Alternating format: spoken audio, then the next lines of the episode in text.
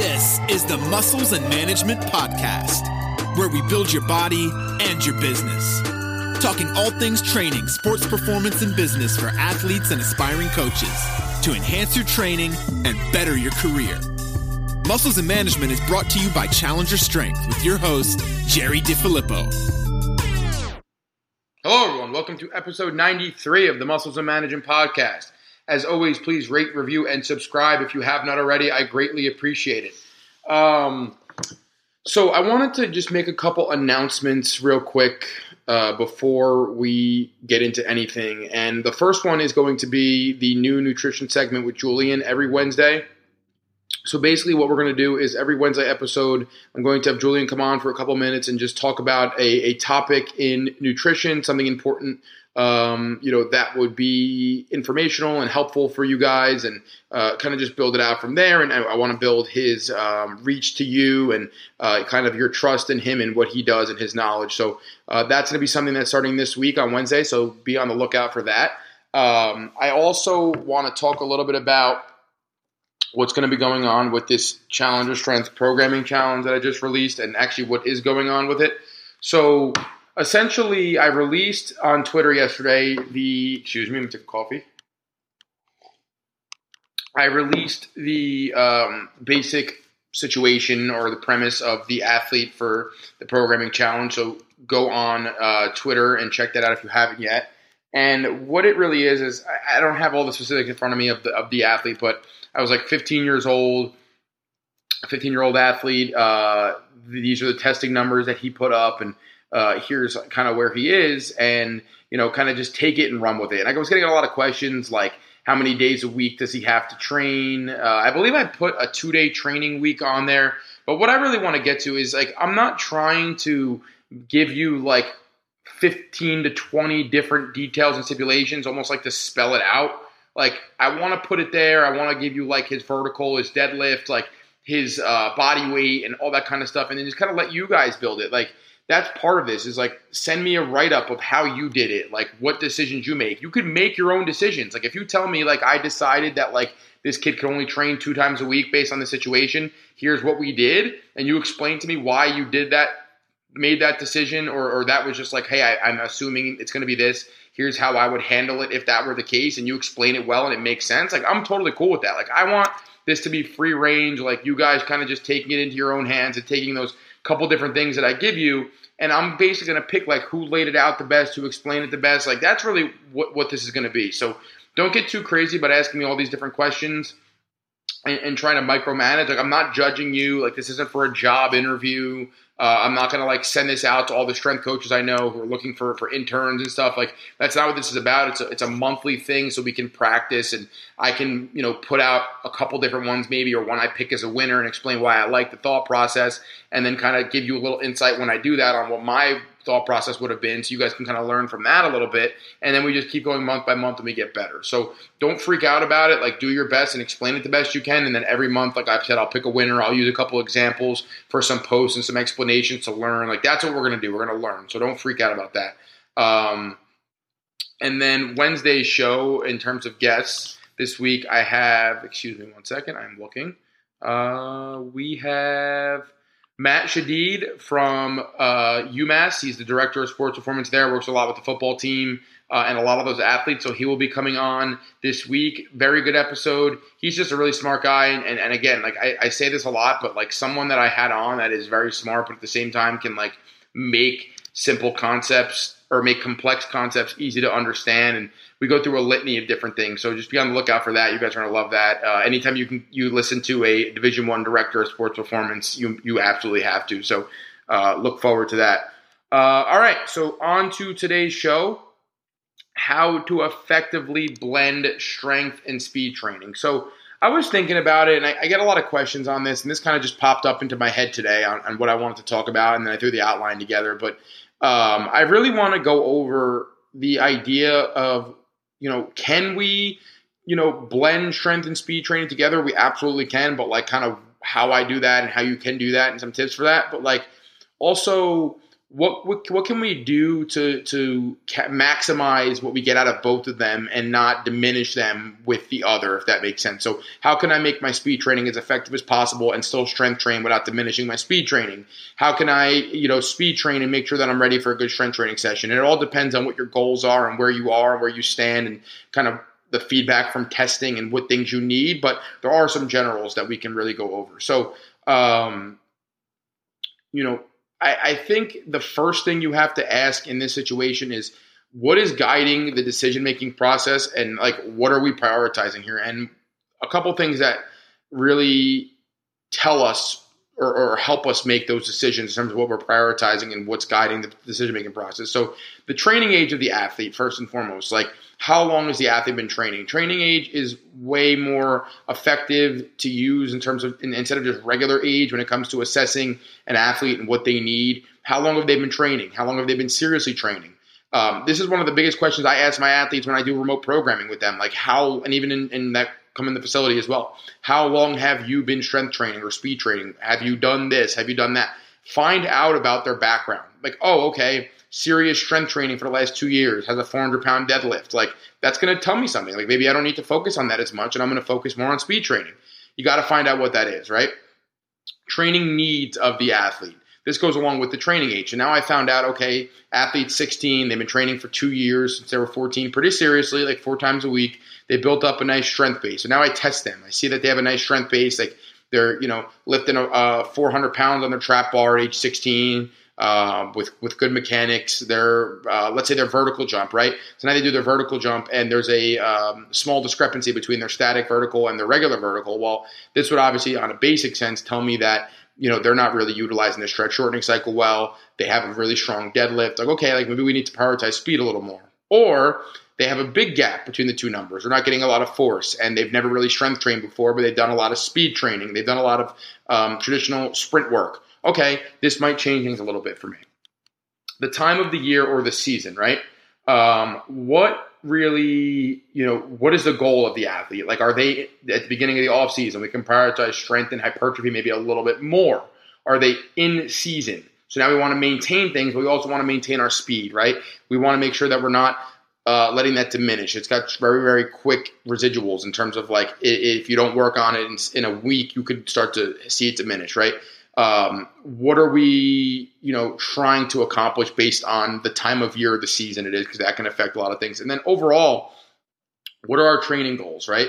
So am i trying to just get faster? I've, I've done my testing and i've realized that i need to work on a lot of speeds. Okay so speed is my goal. Velocity unresisted sprints unresisted jumps things like that uh, I need a lot of strength to build strength and force, right? Early on, an athlete with a young training age, uh, maximum strength, building maximum strength is going to do a really good job of raising every attribute up with it, right? So it's like one of those things where like the rising tide uh, raises all ships. So the younger athlete and and their goals might be for more max strength. Okay, then like I'm not going to freak out as much um, with a 12 year old in terms of like, oh, like my strength work can't affect my sprint training. Like their nervous system isn't intricate enough and they're not putting enough power out there for you to be like, okay, like, you know, four sprints are going to absolutely cook and fry them. Like it's a, it's different, right?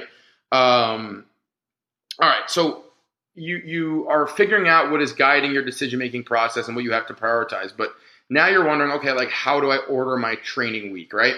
Uh, I, sp- I say speed should come first. Why though?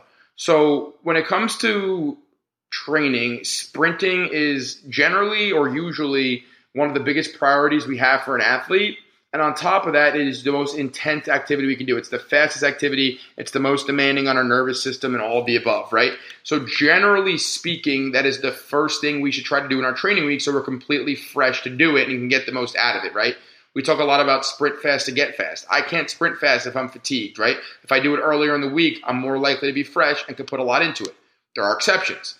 I talked about this before on Twitter, but you have if you have an athlete that you know is probably drinking um, on a weekend or they just haven't worked out in a week or whatever it is, and they're just not going to be set and ready to go. An older athlete, like I said, might be drinking on a weekend, a holiday weekend.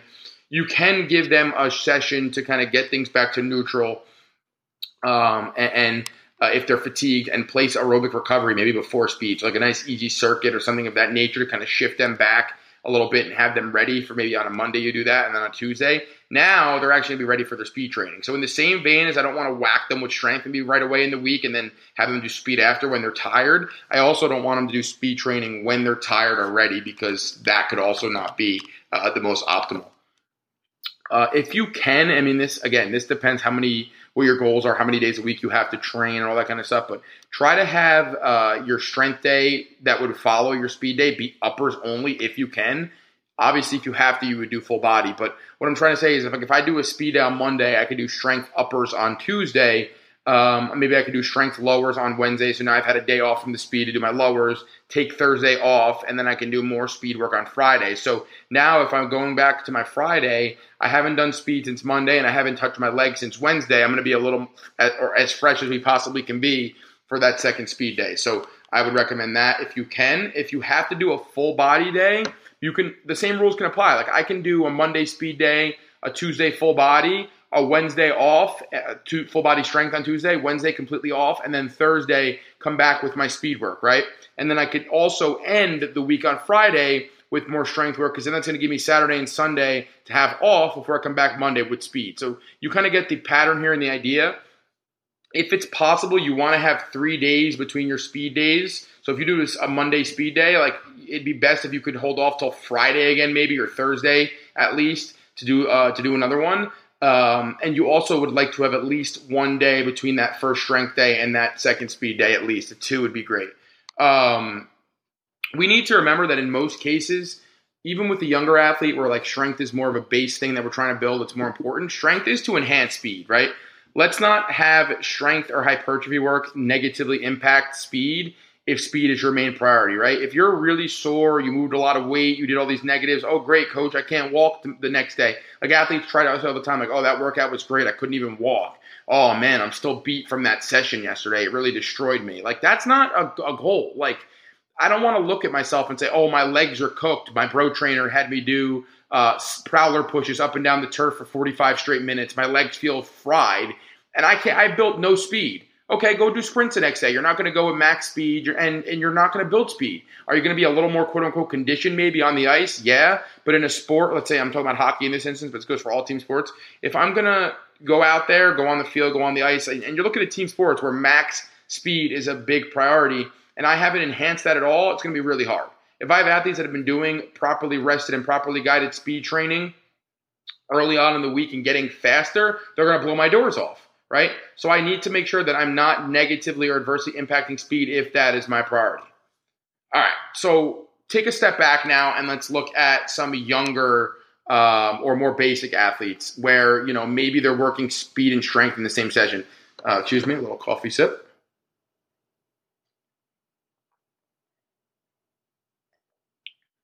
All right, working speed and strength in the same session. So there are times where there can be schedule restrictions that require us to maybe only have one to two days of training. Um, you know, and the athlete's going to need to work strengthening and, and a great deal if they're going to if they're a novice. So like they're they're limited in one to two days a week of training, or strength is going to be big for them, and we want to really prioritize that. Like that's you know it's it's one A and one B in terms of speed and strength. When that's the case, if that's the case, there are going to be times where we have to work speed and strength in the same session. So like let's talk a little bit about what we can do to make that as effective as possible and some guidelines. So you absolutely can work both strength and speed in the same session, and you shouldn't be afraid to do so, right? There's just a right way to do it. Um, I've heard some people say to not work both of those together as they are different qualities, but I kind of disagree with that because sprinting is paramount and in the center of what we do when we're working with team sport athletes. Like, there's really never going to be a time where we don't do it. So if that's the case, like, do we never strength train? Like, how can I say like I never want to work those two qualities at the same time or in the same cycle or even in the same day? Like, if I have a younger athlete in middle school, let's just say, and they can only come train once or twice a week, like I have to speed and strength train. Like, I need to do both. So like I can't look at them and say, oh, you're not going to speed and strength train in the same day because I think it's going to negatively impact you. Like, no, we got to get both of them done, right? So if you are doing all of these qualities together in either in the same session or you could also look at this as a way to say okay in my training week here are the qualities in terms of the order of importance and saying like okay i want to do these first and i don't want to let the later ones affect the ones at the top so look at it as like a pyramid if you're working from the top down in a pyramid right you would have speed at the top uh, power right below it, strength down below that, and then hypertrophy. So why? Speed is the most skill intensive thing that we're going to be doing, right? It's very taxing on us in terms of the max velocity that's involved in it. Um, it's very nervous system based, things like that. If you do something like speed after the other qualities, it's not going to be as positive in terms of what it can do for the athlete as it would be would be if it's done with full rest and full recovery. From there, power work. So again, if you're looking at this in terms of the same session, like you did your sprints, now we can do some med ball throws or jumps after that, loaded jumps, whatever they are, whatever we have to do. Following that, now if you're looking at this, it's kind of working back up the curve, the force velocity curve. We have strength. Strength is still very important, but we don't want to let our strength work diminish our speed and uh, our power training, right? We might do strength training. If it fatigues us, now we can't get as much out of our speed and power work. I'd rather be a little more fatigued for my strength training than I would if I to say I'd rather have my athletes um, really, really energized for strength training and then fatigued for speed and power. So in a training session for us, it's always if we're doing both in the same session, it's sprints and then jumps or med ball work or whatever it is, and then our strength work. And then if we have some accessories, this is a good segue. After that, they'd be for hypertrophy, right? So that's especially going to be last because if there's tempos or tensions associated with that, we're trying to build muscle, that's going to create soreness and fatigue, and we do not want that to affect our speed if it's done beforehand. Now, when you look at this in the grand scheme of a whole training week, you have to understand that from one session to the next, things can affect other things, right? So I don't I want to try to minimize as best as I can how my high volume hypertrophy work is going to make me sore for my speed work. If I have enough days off in between, then I don't have to worry about that. Same with my strength and, and things like that. So that is like that hierarchy or that pyramid of how I would order those. All right, so we talked a great deal now about the uh, beginner athlete, but what about the advanced athlete, right? For the advanced athlete, if I, I'm talking like five plus training years, like they have a really good physique and quality muscle mass. If hypertrophy isn't your main need or goal, minimize long eccentrics and isos, isometric tempos or time under tension in weight training to just minimize that delayed onset muscle soreness or fatigue that can affect sprinting or power work. If you don't need to put a lot of mass on, like why would you do that type of stuff? You're going to just diminish your speed uh, training and even your strength training, right? And if you're an advanced athlete and and getting faster is the biggest thing for you, like that's important. We can't have that um, if you are more advanced or have strictly speed needs, you want to do all that you can to keep your two speed days unaffected by your strength work, right? So now even going beyond hypertrophy. Um, if I'm doing strength work, if I if I realize that I need strength to improve other areas of my game or to help with my speed, I can still do concentric only or overcoming ISO work. It's a great way to get that neural drive or that strength impact, but without as much muscle soreness after from things that involve eccentric. So, um, you know, maybe doing a, uh, barbell squat into the pins and I'm pressing as hard as I can for 10 seconds would make me a little less sore than a full um, squat with the eccentric or doing a trap bar deadlift and just pulling it from the floor and then dropping it down afterwards you don't sometimes you don't need that stuff. Not everybody, but if you are a more advanced athlete, it is a tip or a way that you can get away uh, with doing your strength work without getting as much muscle soreness for your speed. Um, you can also utilize high slash low nervous system CNS days. So this could be a really good way to do strength work after speed work and then have a low impact day in between to ensure that our high CNS days will be a couple days later or, or, or apart from each other to keep ourselves completely fresh. So this would be like, okay, lower uh, body, high CNS. I'm going to sprint. I'm going to jump. I'm going to do lower body strength training and some hypertrophy. Let's say I want to work all the qualities in the beginning of the off season, or I'm at any, any point in the season, I'm working all the qualities at once. I can do that, and then I could take two days in between of low CNS days, like maybe an upper uh, aerobic circuit and then a lower aerobic circuit, and then a day off, and then I do my next high CNS day. So if I'm doing those things again, I'm completely fresh going into them, right? So that's another good thing that we can do. Um, I would utilize that if, in times where maybe athletes are playing games in season type thing, and you want to limit um, their high CNS training days because they're also having high CNS impacts while they're playing. That that'd be a really good time to, to utilize something like that. All right. Last but not least, and this is really, really important. I think this kind of breaks up, breaks down, or builds the entire landscape of what we just talked about you need to know how to build your programming schedule, right? I, in my opinion, true athletes never work on traditional block schedules. I'm talking block like, okay, we're going to do strength for six weeks, and we're not going to do strength, then we're going to do power, then we're not going to do power anymore. We're going to only focus on speed. I don't think athletes should ever or really do ever do that. Why? We are or should always be sprinting, right? Max speed has a shelf life of less than a week. Like if we don't work on it, it's going to diminish after about a week. And in team sports, speed is so paramount and one of the main priorities for us. Why would you ever completely get rid of it and strictly focus on, let's say, strength in a cycle and not do any speed work? Even if speed work isn't the priority, you're still going to do a little bit of it in the beginning of your session or in some capacity so that you don't let that quality diminish because it is so important for for us. As such, I believe that we are never truly working a block that focuses on only one one attribute. Like I, I think to say that block training exists in any type of way in for athletes. I know this is like a big statement here, but like I don't think there's ever a time where we shouldn't have an athlete sprinting or jumping. And if that's the case, like how could we ever say we're doing traditional block training? You're always working that speed attribute, even if it's a little bit while you're doing strength. You're never going to completely just focus on one attribute. You might prioritize something a little more than the others, but you're never going to completely focus on it. Lastly, build your schedule uh, for your training cycle before you put together your your variations and your exercise and everything. So you're like, okay, athlete A, they're going to have a six week cycle coming up, and and I tested them, and here's our priority, or here's the things we need to work on. List these certain areas out. So um, you know, when you build it, say, okay, this is going to be from X date to the to the to whatever date it's going to be the end of it. Um, list like headings in your in your programming schedule. When I say a schedule, it's like okay, I can refer back to this thing and I can easily see and discern what my goals were and what we were trying to achieve. Right then I can go build my specific program with exercises and things like that. But I want to spell out what my volume is going to be, uh, what my goals are going to be with my main movements, like strength more or power more. Uh, are my sprints going to be more basic and we're working on more mechanics? Or um, are we going to be doing plyometrics that are unloaded because the athlete needs more uh, stretch shortening cycle work and more velocity work? Are they going to be loaded jumps?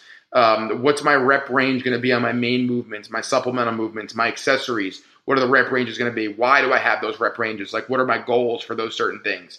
Uh, things like that. Like, spell all of that out in a broad sense and refer back to that as your compass, your guide to like what you're doing week by week in your programming. Like, you're going to have those pillars identified and set up and established, and you could change your variations in your exercises off of that.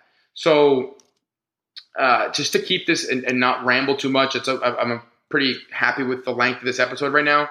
Um, that was like all I had to say on that. I, I, think I tried to I tried to break it up as best I could in terms of novice versus advanced, and then general tips and, and building a schedule and things like that. So uh, I, I, do hope that was helpful. If maybe you, you listened to it the first time, want to go back and take some notes on it. If you didn't, um, I tried to spell it out as best I could so you could take this stuff and apply it.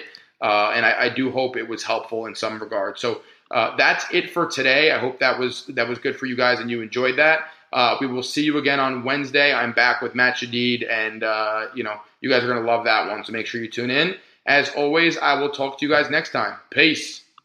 Thank you for listening to another episode of the Muscles and Management Podcast, brought to you by Challenger Strength. I'm your host Jared DeFilippo, signing off on the show that's changing the way we view training, sports performance, and business.